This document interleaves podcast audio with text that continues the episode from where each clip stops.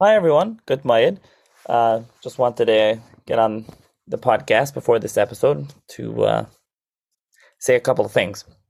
Uh, first of all, this episode is about uh, the Sassoon family. I wanted to do something a little bit lighter for Chol Hamoed. It's a very interesting uh, history of the family, whether you've heard of them or haven't heard of them. The book uh, referenced, you know, on, under discussion in this episode is a very nice read. Uh, so covers a decent amount of time, more modern history, uh, but it's a good read if you're interested. Uh, additionally, when we recorded this episode, we made reference to the Sassoon Codex, which went for sale. It was kind of in the news, the uh, the famous Codex, this Tanakh, and that I don't think we, we I think it was it wasn't sold yet. So it's as far as I remember. So it did sell for 38 million, a little bit more than 38 million dollars, and it was donated to a museum in Israel. So to just to as a postscript to this episode. Uh, additionally, uh, just some programming notes because this is kind of Chol Hamoed, it's kind of in between. So uh, I don't think there'll be a Spain series episode this week. Chol Hamoed, people are busy. This is the one episode. You can listen to it if you want. Listen to some old episodes if you haven't gotten to them. Um, and then going forward, I'm not sure if there'll be a Spain episode next week um, or just a regular one because it's kind of like Monday right after Yom etc. But we'll see. Um, but going forward, there will be Spain episodes. There's, uh, I think there's four more now. There might end up being one more part of the series. I don't anticipate making it bigger. I may have related, there, not may have, there will be related Spain episodes released down the line, but maybe now everyone's like Spained out. I don't know. So, uh, but we'll see. Um, but after that, I do envision at some point, um, pretty soon after, continuing on with the series kind of theme and starting the new series, The 10 Lost Tribes in Jewish Consciousness uh, on the Aseres Shvatim. I think it's a pretty fascinating series. Uh, of course, I'm the one putting put it together, but I think it's a lot of fun, really exciting. Um, there's a fascinating cast of characters. Uh, I mean, the characters on discussion, not the guests. Great guests. It should be. You should really enjoy it. Um, so stay tuned for that. And I probably covered it, but if you have ideas, I really am taking ideas on that. I know in Spain I said it, but this one I'm not finished recording. I have a couple episodes still, um, so to record. So I'm so if you have ideas for that, email me seforimchatter at gmail.com. But more than ideas of a topic, ideas of a topic and a guest. It has to be a potential guest. Just the topic, I'm not. It's not really going to help.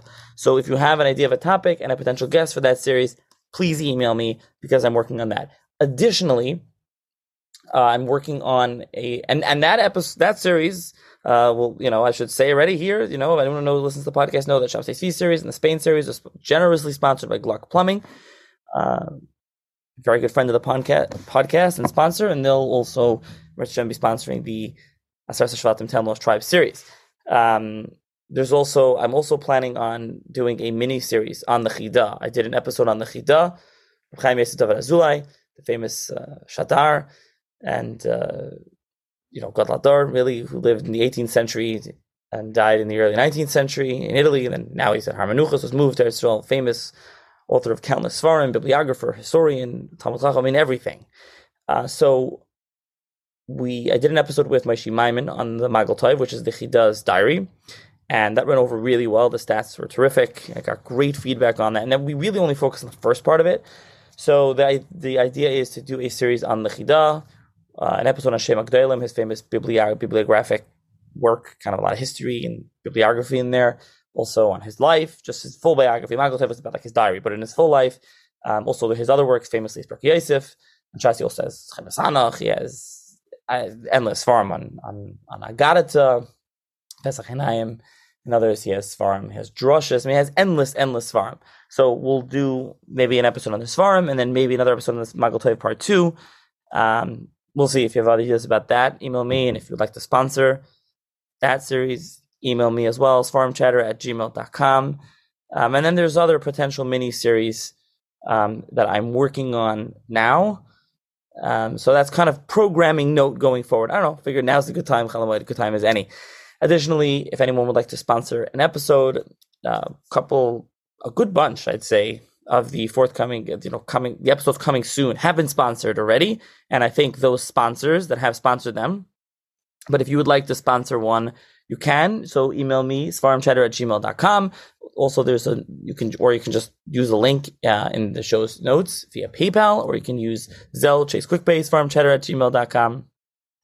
And additionally, you can just give any amount if you just want to help support the podcast monetarily. Um, I appreciate it in any amount $18, $25, $36, $50, whatever it is.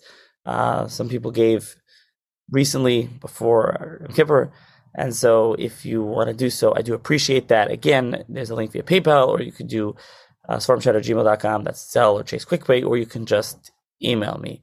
So, and of course, if you can please subscribe to the podcast wherever you listen, Apple Podcasts or Spotify or 24 6. And if you use Apple, if you can rate and review. And sorry for the long-winded intro. I just wanted to fill the listeners in with the you know future goings on on the podcast. And uh, have a good Moed and good Yom Tif. Hi, everyone. Welcome to another edition of the Seforim Chatter podcast. On this episode of the podcast, I'm going to be joined by Professor Joseph Sassoon, who is the director of the Center for Contemporary Arab Studies and a professor of history and political economy at Georgetown University. And we will be discussing the Sassoon family, the great and kind of famous Sassoon family.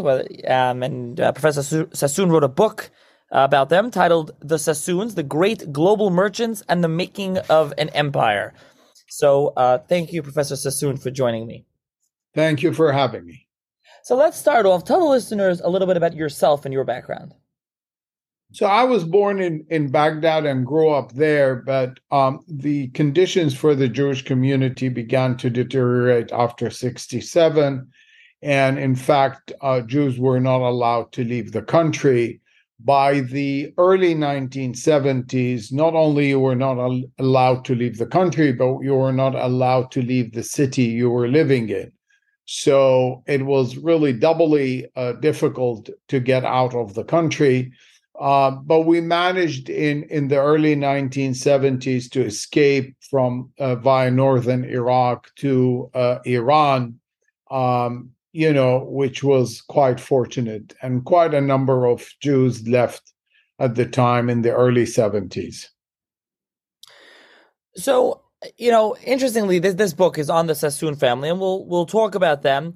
Uh, you know, for me, I told you before I started recording, I was familiar with them with Solomon Sassoon, with the Sassoon family of a part of the family that owned many manuscripts and published many Svarim. Actually, I think one of them learned with Rav Dessler during the, the, World War II. So that's the one that I was familiar with. But this was a family with a uh, you know very big empire, as we'll get into, a very massive business, but how did you become interested in this? Because, you know, as I read your title there, listeners may be familiar, this is not your expertise. You don't generally write on uh, Jewish history, right? You are absolutely correct. I actually was working in uh, Oxford University uh, a, during a fellowship on a book about authoritarianism in the Arab world. And um, out of the blue, I received a letter from someone also called Joseph Sassoon, who uh, lived uh, in Western Scotland and saw an article of mine about uh, the events in uh, the Middle East. And he wanted to ask me whether we are related. And one thing led to another. I uh, spoke to him and he started telling me about the family. Um, and then I got a little bit interested and I went to the archives in London. And then that summer, I while in England, I took advantage and went to Western Scotland to see him, and that really kind was the first spark of uh, interest in the sense that you know he was showing me pictures of the weddings of his grandmother in St. Petersburg, uh, other pictures of the family, and I have to say I got you know my interest was piqued. Um, and then I saw something um, about the National Library in Jerusalem having some material. I emailed the archivist, and um, sure enough, I got a very detailed answer yes, that they have archives, and I'm most welcome to come and visit them. And I thought, since London is just a few hours, uh, I flew there for thinking it's just two, three days And the minute I uh, looked at the amount of material they have, tens and tens of thousands of all the family correspondence uh, was there, and the vast majority of them were in uh, the Baghdadi Jewish dialect, which is really a combination of three languages. It's the Baghdadi dialect, it's in Arabic, but written in Hebrew letters. And there are also words in it in from Persia and, and the Ottoman. Um, but I realized why it has not been used. And I realized that this is a great story to be told because I didn't want to just interview a few people and put few pictures. The minute I saw this vast treasure, uh, they have all the the the trade book, the the, the trading logs. Um, they have endless correspondence, diaries, uh, everything you can think of. I realize there is a story to be told. So let's start off at the beginning of their story, and uh, they're from Baghdad as well. What time period are we talking about at the beginning, and who's the kind of beginning of the family? Wherever well, the beginning of the family. I mean, look, the the Baghdadi Jews in in Babylonia go back to two thousand five hundred years to the Babylonian captivity, um, and there was Jews in Babylonia for hundreds and hundreds of years before that. All we know is that the father of the founder, um, which we are talking now at the end of uh, the 18th century, um, was um, appointed by the Ottoman uh, emperor as the tax collector. Each each province in the Ottoman Empire, think about it in the US like a state it has its governor and it has its its tax machine or financial machine and the tax collector for all practical purposes was like the minister of finance but there were governors that were also appointed and he was the what is called saraf bashi the tax collector for uh, almost a quarter of a century which meant huge power huge influence both in the province but also uh, in Constantinople. And uh, but governors went and changed. Unfortunately, in 1829, a corrupt governor uh, uh, came and started hassling all uh, uh, wealthy families um, and merchant families, such as the Sassoons. The Sassoon, by the way, as I said, were not in the merchant business. Um, so the, his oldest son David was arrested. He you and he had to, the father had to pay a ransom to release him, and then he realized once he was released that this governor is really not a good person. And by the way, he was doing it with all religions and sects. It was not, um, and so he he and his son fled Baghdad in 1829 and got to the southern Persia, what is now Iran. Uh, father died, and David Sassoon took his young family um, and uh, made the decision to go to Bombay. And by the way, all the siblings of David stayed behind, and I'm the descendant of one of those siblings. Yeah, I was going to ask. You are related uh, to the family uh, at hand. Uh, you, I, I want to continue with the family, but once you said you're related, I want to ask you: Did you know about the Sassoons, the one that we're going to talk about, the family? Did you know I about mean, this? They used to. They used to uh, talk about it. Um, my mother used to tease my father about it. Um, but whenever my father wanted to tell me, I really had zero interest. In fact, I tell in the book at, at age 11, I would put my fingers in my ears and run away to irritate him, and it always did the trick. But no, I mean, I knew that it was a big family, important family, but I had no clue that we're really talking about an empire. I thought at the time it was just a couple of people who were successful as merchants.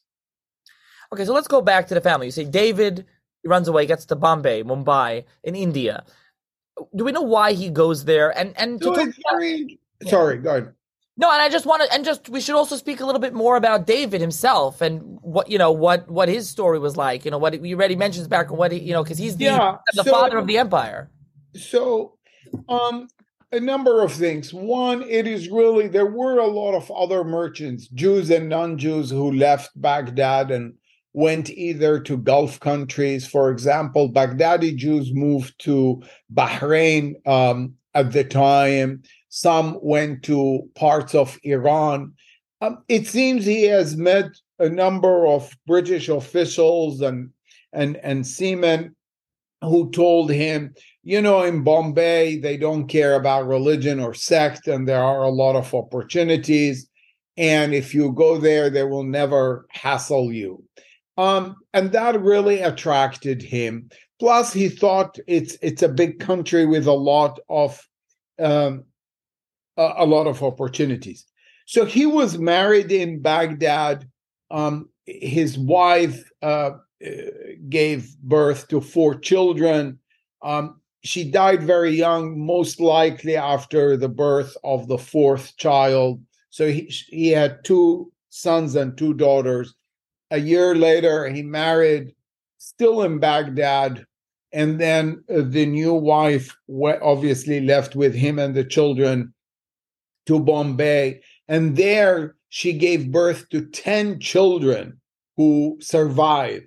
So in total, he had 14 children and you know he was very religious he um really knew the talmud he would uh, study the the the torah and, and and it's interesting not only with jewish people but he had a session with one of the missionaries where he would sit and discuss the talmud now he didn't know english um or uh, and and the other guy didn't know hebrew or arabic but they communicated in the old biblical and some Hindustani that he learned.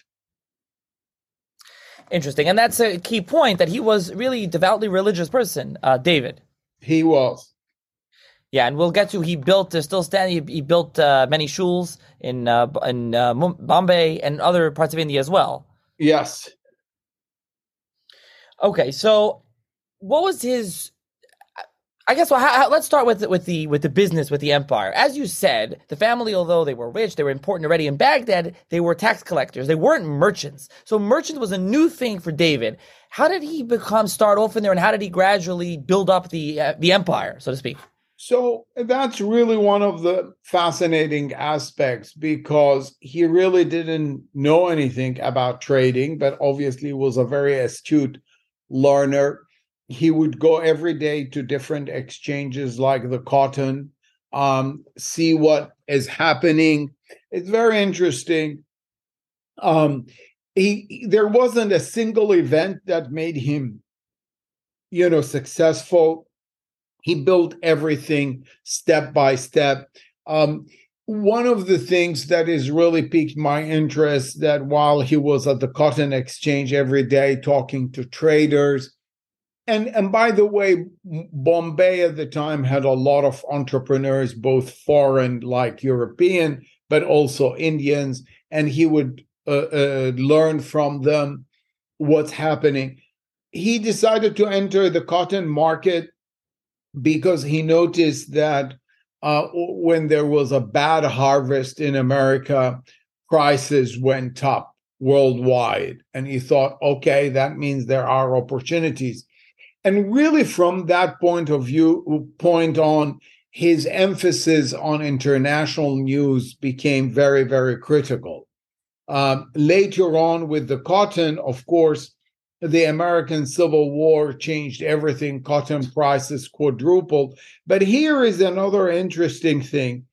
Um, he sent his son, one of his sons, a few years before the war to London uh, because he believed that this is now the financial center of the world. It was the largest empire and, and, and the most uh, important superpower. And having the son during the American Civil War near the British uh, uh, authorities, near the U- uh, British uh, news agencies, gave them an edge. So that really helped them, like you say, when it came to cotton and when they came to the American economy because of the Civil War. Right. Now, uh, uh, kind of the, the biggest part of the family's trade really was opium. Um, how did they get into that? If you want to, well, I guess if it, let, us also describe basics of opium and the opium trade and how in China for listeners who may not be familiar with that as well. Sure. So in 1813, now first of all, opium uh, uh, exports and trade has been going on for hundreds of years, long before David Sassoon arrived in in India. The East India Company, which controlled uh, India for uh, 200 years or more, was uh, had a, um, a, monopoly on the trade. But in 1839, uh, there was the first Opium War, where Britain fought against China to force it to open its uh, ports to international and foreign traders, but also to allow uh, opium trading as opium became a legal commodity. There was a second war in uh, later on, uh, 10 years later, where France and even the US were partly involved, forcing China to be totally open to foreigners and legalized completely by 1857 the opium trade. Um, I, I think you're right. I think listeners, you know, react uh, uh, differently to the word opium but it has to be put in context. One is opium has been known in China and India for 5,000 years. Even today, peasant women would use it when their babies are teething. Um, second, it's important to know that opium was a legal commodity until 1909 and you could go to any pharmacy in New York or London or Paris and ask the pharmacist um, for a, a, cure for your headache or your uh, stomach, and the pharmacist will uh, uh, advise you to take give you some opium. It was the most valuable commodity that was traded for 25 years, and it was quoted every day in the financial papers no different from gold and silver. And basically, opium trade continued in essence until uh, World War One. And right, so as you say, opium is a drug. It comes from the flower, and this was a, uh, a, a big trade. Now, although it had been going on for a while, how did the Sassoons, especially David, get involved in this very lucrative trade? I mean, it started, he was, if you look at the archives, he was really nowhere compared to other Indian or British traders. But as time by, one of the things with his uh, sons and sons in law, he created an incredible network around. He sent his second son, Elias, to China, who spent there for five years exploring, uh, creating contacts with traders, with agents. And again, slowly but surely, step by step, he built contacts. The trading was not just opium, there were a lot of other commodities. There was rice, there was wheat, um, there were pearls, um, uh, there was sometimes gold. Um, and um, also, they went into the shipping business uh, maritime insurance. But by the way, they were never in the banking uh, uh, sector at all, or never in the money lending business. Yeah, as you, I think you mentioned this a couple times in the book. This kind of the uh, like anti-Semitic trope, like uh, Jews are lending money and money lending. That was that had nothing to do with their business. They were merchants. Absolutely. So you mentioned something there that's uh, very interesting and that you you know really discuss a lot in the book which is how they opened up a, many branches. And that really was a big part a key part of the family's success from david and after his death to abdullah. We'll get to him.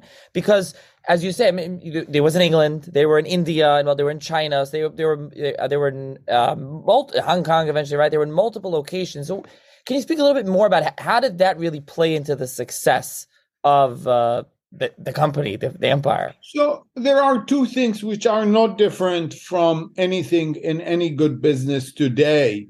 Um, that is information and network. And by uh, David establishing a network of his family, but also of trusted agents and counterparts, he also began to obtain incredible information. I mean, the business was relatively sophisticated. I'll give you one example. They started trading silk. China has silk, but sometimes suddenly they hear from one of the brothers or one of the sons that um, the harvest of silk in Italy is really bad. So they immediately started buying because they thought prices will go up. So there was almost these arbitrage opportunities, which are based on, again, network uh, uh, and, and information. And, and they were really very, very good in establishing this.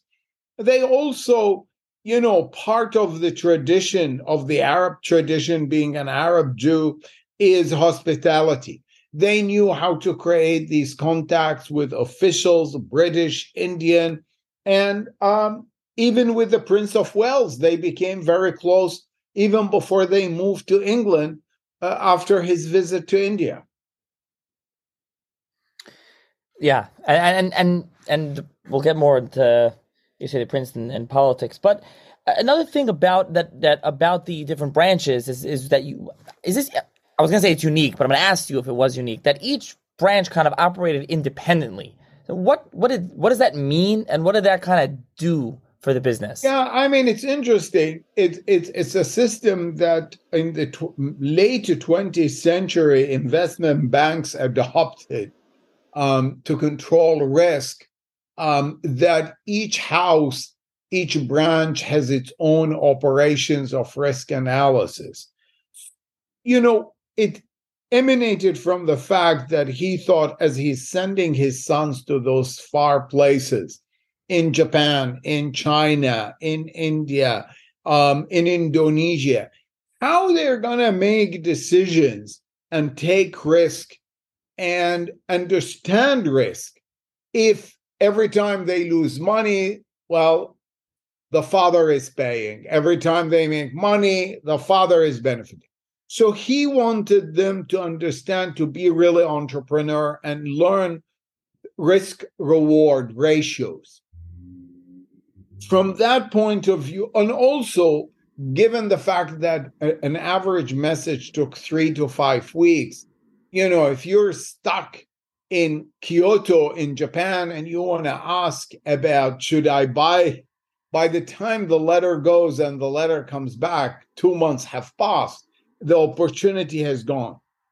Um so they learned to do it. The downside of it um, is that there was sometimes too much competition between the brothers and the branches because everyone is saying well i made more profit than the others so it had its downside, but definitely it taught the sons to be uh, uh, more risk oriented.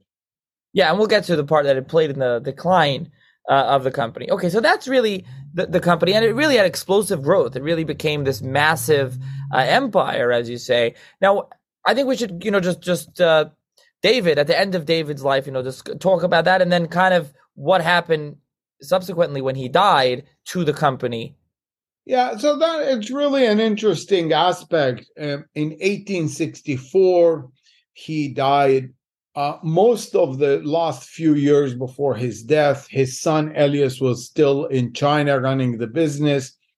Um, Abdullah, his oldest son, was close to him in Bombay and kind of the two of them running the business. He died in 1864. He left a will which was very clear that Abdullah becomes the new chairman. The second son, Elias, refused to abide by this edict, said, Look, I went to China. I have been spending five, six years. And you have to understand, Elias really suffered. He was also, like his father, very religious.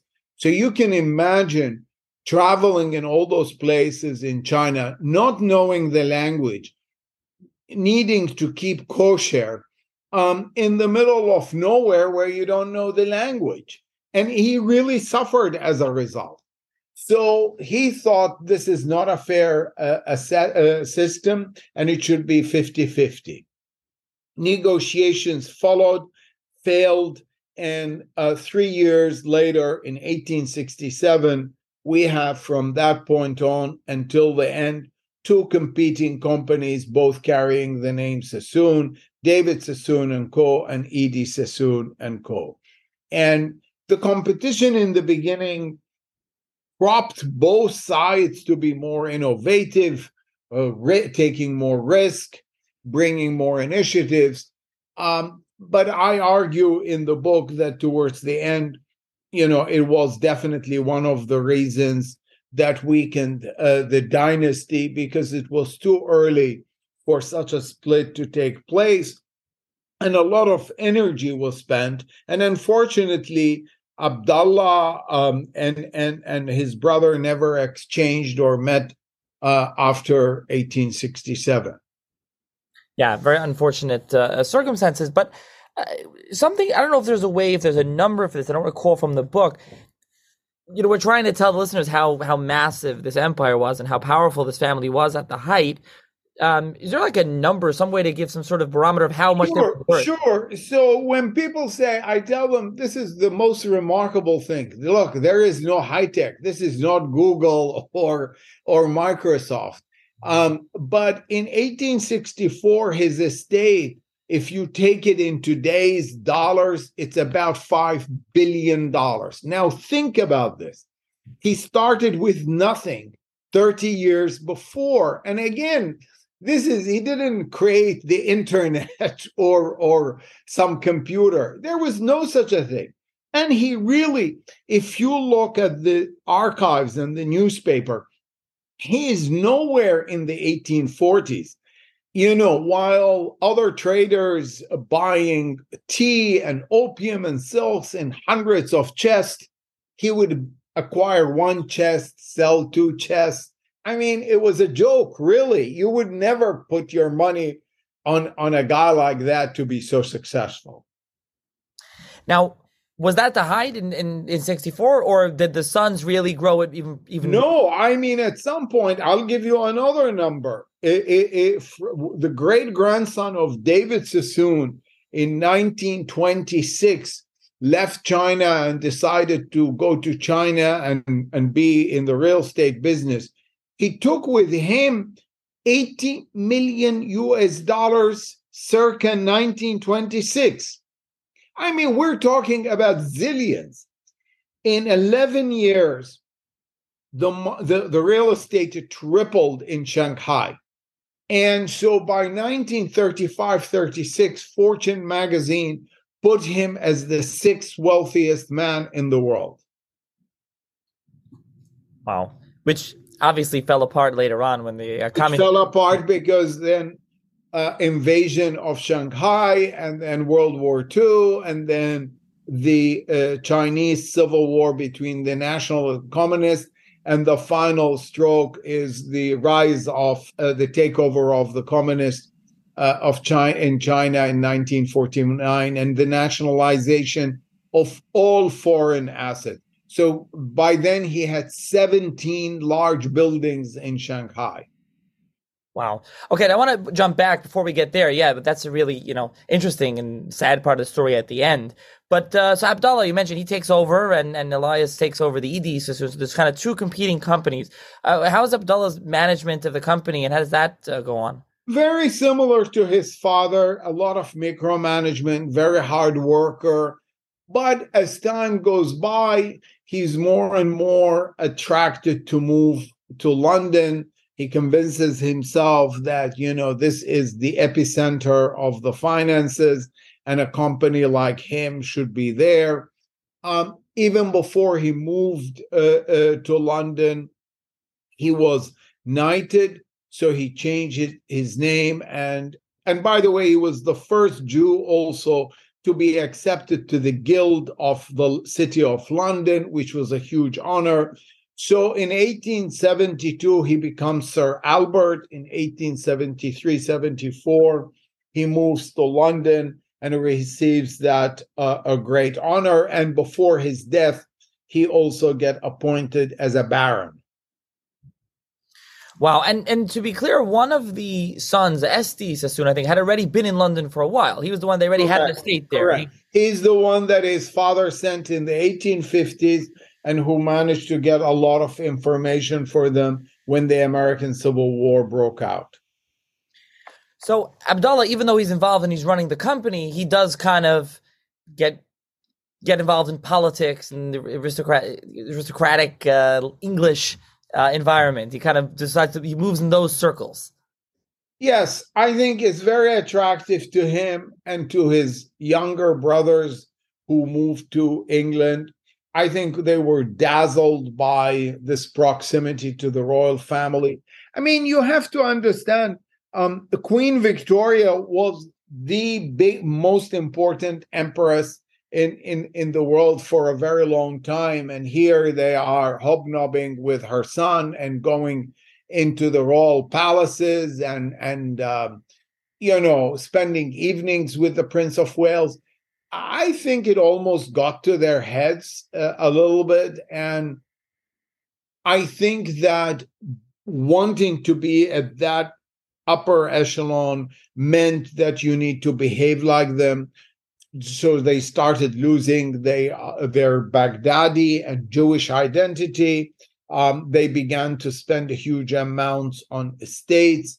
They started uh, doing things like hunting and shooting and horse riding, which were totally strange for the original family and to even to Albert. What is what's the uh, you know, we, we mentioned how David was very, you know, staunchly religious, built many shuls and things like that in synagogues. What what what happened gradually throughout as the generations, you know, went well, down? There were some of so Elias was very religious. He had another son, uh, Suleiman, uh, who was married to Flora Farha, the first woman who was a CEO for global trading, and there is a whole chapter about her in the book as the matriarch in real business terms um, he was also very religious. He actually, uh, uh, Suleiman built his own synagogue behind his house, so he would, you know, uh, uh, pray there every day before work and after work. Um, the others who became very anglicized less and less as time went by. Flora was so you really have a clear distinction between the first two generations and the second, the third and fourth generation. I, I, do want to discuss Flora. I mean, she's very fascinating, as you said, the first woman in charge of like a, a, global empire, as well as, like I said, she she really remained religious from her children. I mean, her grandchildren today are still rabbis. They're the ones people are familiar with the the Sfarim that they've printed. I'll mention of Rambam and Rambam. They were the ones who published the manuscript. They printed Baalei Tosafos on Torah. I mean, they were they were just their own manuscripts. It was Sfarim. They were they were always and still are that part of the family the Codex Sassoon, which is now, uh, I just was in Dallas where it was. Um, and it's a beautiful, beautiful book. I mean, you know, amazing. Uh, her son bought it in in 1929, um, and uh, as you know, that Sotheby is trying to sell it between 40 and 50 million U.S. dollars. Yeah, so that was really, you know, her her family and her. So, but let's talk about her, especially in business uh, terms here. She really how does so who is she exactly? She's the granddaughter. Who is she, and how does she? She is a Sassoon, and her husband is a Sassoon. So, which is at the time, I mean, they were not first cousins; they were much closer. Um, but rabbis gave permission for that, um, and um, it was really not like an arranged marriage. She fell in love with uh, uh, uh her her husband and her husband Suleiman also, and they were real partnership.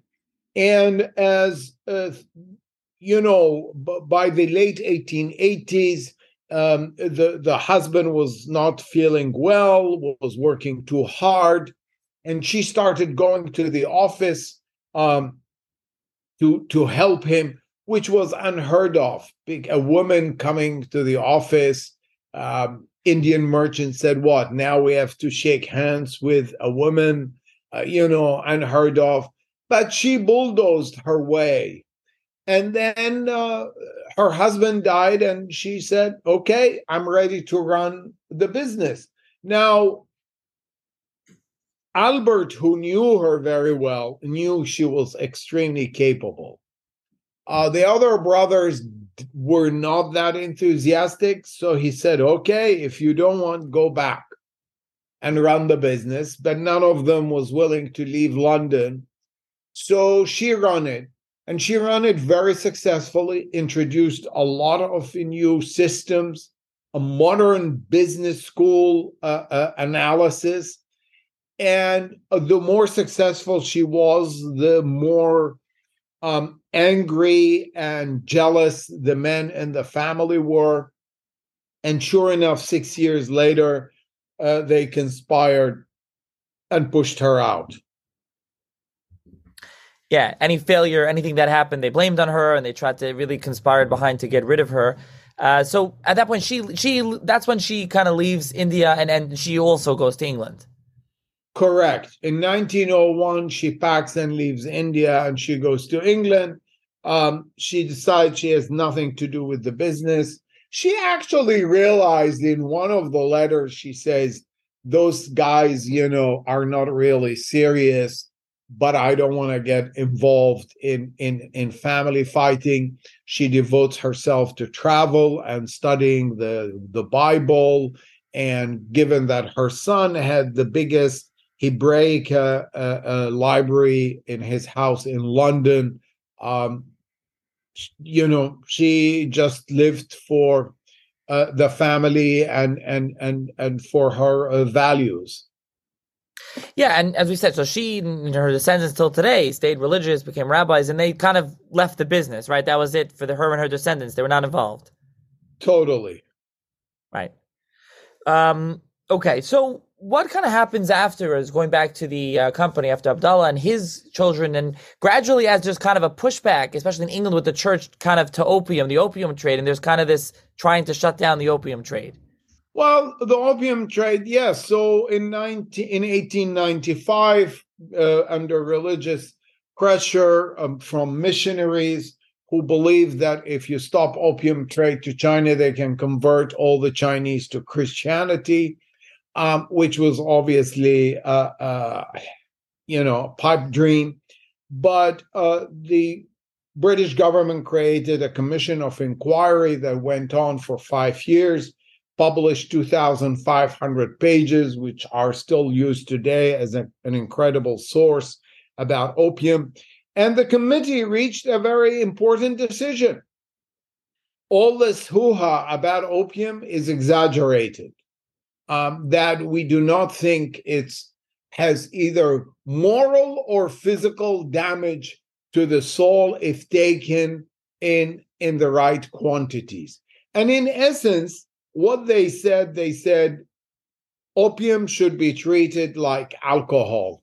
If you ban opium, then ban alcohol. And of course, that put the kibosh on on on uh, that matter. But then World War one, uh, you know, broke out, and of course, all the governments around the world on both sides of the war had to uh, consolidate and take over because morphine was the most important aspect to treat all those uh, soldiers in the horrible uh, battles that were taking place.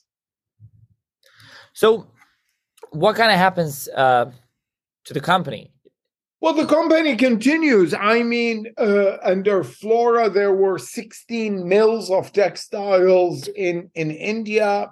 Um, as I said, there were now more investments in banks, um, in shipping companies, in uh, investments in sovereign bonds. The business continued. The issue to me is not the loss of the opium trade. The issue was the lack of drive and willingness to work hard and and think out of the box. Um, when Flora was pushed out, Albert's son took over. But here is an interesting thing. Um, you know, he's he's he's a member of parliament also, so he has very little time. He has great name and prestige in England, but not a lot of savviness about the business. Then um, it it goes to another Sassoon who basically was the chairman for 13 years, Philip Sassoon, but he has zero interest in the business. Um, he was more of an art connoisseur. He was the head of the National Gallery, and he was also a member of parliament, deputy secretary uh, for the Air Force, um, but zero business. So that that side of the business totally died um, a, a slow death. The other one found in Victor Sassoon, who was the great grandson of Elias, a new life and, and a new energy with the move to Shanghai um, and the building of a real estate empire, which I talked about before. Yeah, I mean, interestingly, something about the book that's uh, interesting is that first of all, the book is very readable. It's uh, like for general public almost, and and there's also um, there's a lot more, you know, of the family. You go more in depth in the book, and they, we talked about here. And each chapter is very nice. You give the, you know, years in the beginning of what the chapter is going to discuss, and then there's a kind of a family tree in the beginning on the first page of each chapter of who will be discussed in the chapter. So it's very you can kind of there's a lot of Sassoons going on and similar names, but it's kind of you can keep track for the reader. And there are a lot of pictures. Yes, a lot of pictures from the family, which is very interesting uh, to see as well. They, like, you know, I, I, mentioned they became involved in uh, aristocracy, and you, you do see that. You show them pictures of those lavish weddings and some of uh, who they, they, they kind of married into in um, in Europe. Um, now, uh, another thing so you, so you know, kind of the uh, one more thing I would mention about before we go to the Ed Sassoon Co. and uh, Victor, but with David Sassoon, kind of the company kind of eventually, like you say, falls apart. Some of the descendants as well, um, not even are not religious; they even marry non-Jews. Yes, I mean, so what is really interesting, there was talent in the family, but not in business. And the combination of the total loss of identity. So there is the famous Siegfried Sassoon, who is the, one of the most famous poets in World War One. And eh, you ask any uh, uh, school uh, child in England, they can recite for you from uh, uh, Siegfried Sassoon. But think about now they are called Siegfried, which is not David or Rachel or Elias um, or Abraham. And so everything has changed. Uh, there was Rachel uh, Beer Sassoon who married out, but also she became a, a, national editor of the largest newspaper in England. There was talent, but not in business, and definitely a loss of identity. Right, right. Okay, now let's go back to Victor and the Ed Sassoon. So even though the David Sassoon Co. is kind of falling apart, the Ed Sassoon is still going strong. Yeah, I think that the move, he, he decided to move to Shanghai because he thought that there are tremendous opportunities, that Shanghai is the new Paris. And he proves part one to be right, where he didn't obviously anticipate is he did not anticipate the Japanese invasion of 1937 which started shaking the structure of all those uh, new empire. And then he didn't believe that Japan will enter World War II, proved to be totally wrong. Um, he uh, thought that Japan would never dare attack the US, proved wrong again. And so the combination of everything. And frankly, by 1945, the writing was on the wall that the nationalists might not hold and the communists might take over, but there were no buyers. I mean, I saw in correspondence his, his desperation to sell even at 15 cents to the dollar. But who is the you know no one in their right mind would would would buy under these circumstances and a civil war going on which no one knew how it ends yeah, it's kind of sad sad at the end. I mean, Victor's a colorful figure. Very colorful. Yeah, and you talk about he ends up in the islands and uh, married at the end of his life, kind of uh, very colorful, and there's pictures of him and discuss a lot about him. But it, it's kind of sad where the, the Victor Sassoon company, the Ed, you know, Sassoon company goes, and the David Sassoon company, and, you know, it's it's it's almost like it parallels uh, the beginning and the end, where kind of the beginning is kind of this like you said, in 30 years, David Sassoon was worth $5 billion in today's dollars. But then at the end, I mean, today they just end up nothing. This company is completely gone. Yeah, it's it's it's really the book is is two parts: is the rise and it's the demise. And it's the rise because they understood all the changes that were taking place in the world. And the demise, paradoxically, is because they did not understand the, the events that were taking place in the world. They did not really understand nationalism on the rise, that the British Empire is not the same empire at the end of World War One. But most importantly, is the lack of drive, the lack of this hunger, the, the willingness to work hard, that all fizzled out. And that definitely uh, uh, can end any company in any era. I mean, is that what you know we can take out of this story? Besides for being an interesting story, of just to see this kind of rise and fall of a global. Uh, yeah, I mean, I think I think the moral of the story is two things. One, if you are and and I have been giving talks about intergenerational wealth for business people and business forums. I think that the the the message is if you have a successful business and you want to leave it to your children and not sell it for example. Remember there was no such a thing at the time that you know private equities or others buying it out. Um, you have to think about who comes in the second generation. They didn't bring outsiders because they wanted to be only family. When they brought outsiders it was too late. And second the the moral of the story is that you have to figure out you know abdallah was a great choice at the end of the day and run the business successfully but abdallah didn't do a good job in in leaving it to someone because he should have known that his son is more interested in british politics and high society than than the day-to-day uh, business of trading and investing absolutely. Um, okay, so uh, I will link to the book. Like I said, the, the book titled "The Sassoons: The Great Global Merchants and the Making of an Empire," published by Pantheon Books. Is there other reading material um, that you? Because I, I, saw that there's like um, kind of a book slash um, a catalog that that Yale Press is publishing now. The Sassoons. I don't know if you saw this. That they're doing some sort of exhibit. No, there is a, a very interesting exhibition at the Jewish Museum in New York on 92nd Street. In fact, I'm giving a talk next week there. Um, uh, the exhibition is really i mean it is fascinating because as as one magazine in new york town and country put it it's the sassoon season they said first came the book then an exhibition, and now you have a Bible, the Codex Sassoon, being in the pay. And May 17th is the auction of the Codex, um, which would be fascinating to see uh, uh, for how much is going to be sold.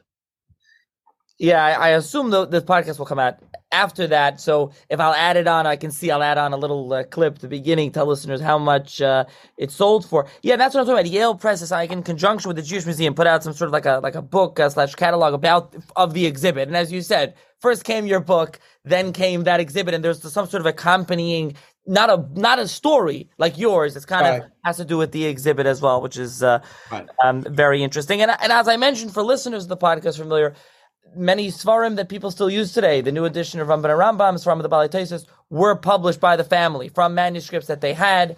And so, you know, their kind of uh, legacy lives on that way as well. Um, so th- uh, thank you, Professor Sassoon, uh, for joining. Thank you very much. Much appreciated. And uh, good luck. Thank you.